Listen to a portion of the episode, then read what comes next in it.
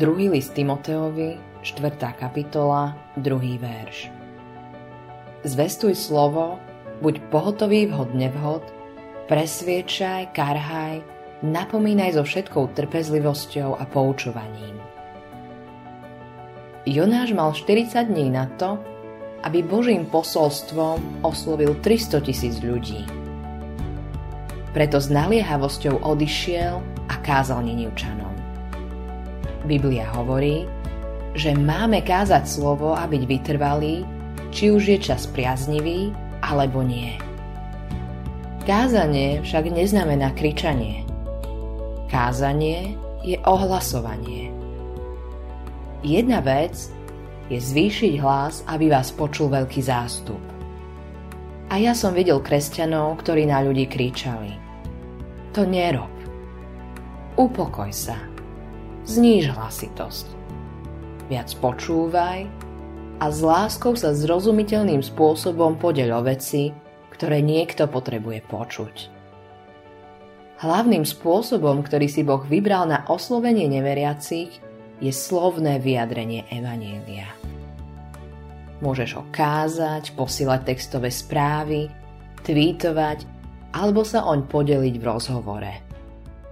Ide však o to, aby si ľuďom povedal, že v nebi je Boh, ktorý ich miluje a poslal svojho syna Ježiša Krista, aby zomrel na kríži za ich hriechy a po 3 dňoch vstal z mŕtvych. Biblia nám hovorí, že sú len 2 veci, ktoré majú moc. Boh sám a evanjelium. Pavol napísal: Veď ja sa nehanbím za evanjelium Kristovo, lebo mocou Božou je ono na spasenie každému veriacemu, najprv Židovi a aj Grékovi. List rímsky, 1. kapitola, 16. verš.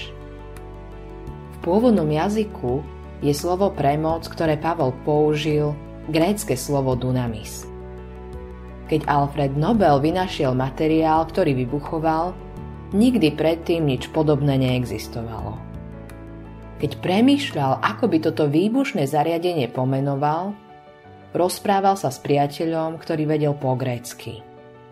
Nobel sa ho opýtal, aké je grécke slovo pre výbušnú silu, a jeho priateľ povedal, že je to dunamis.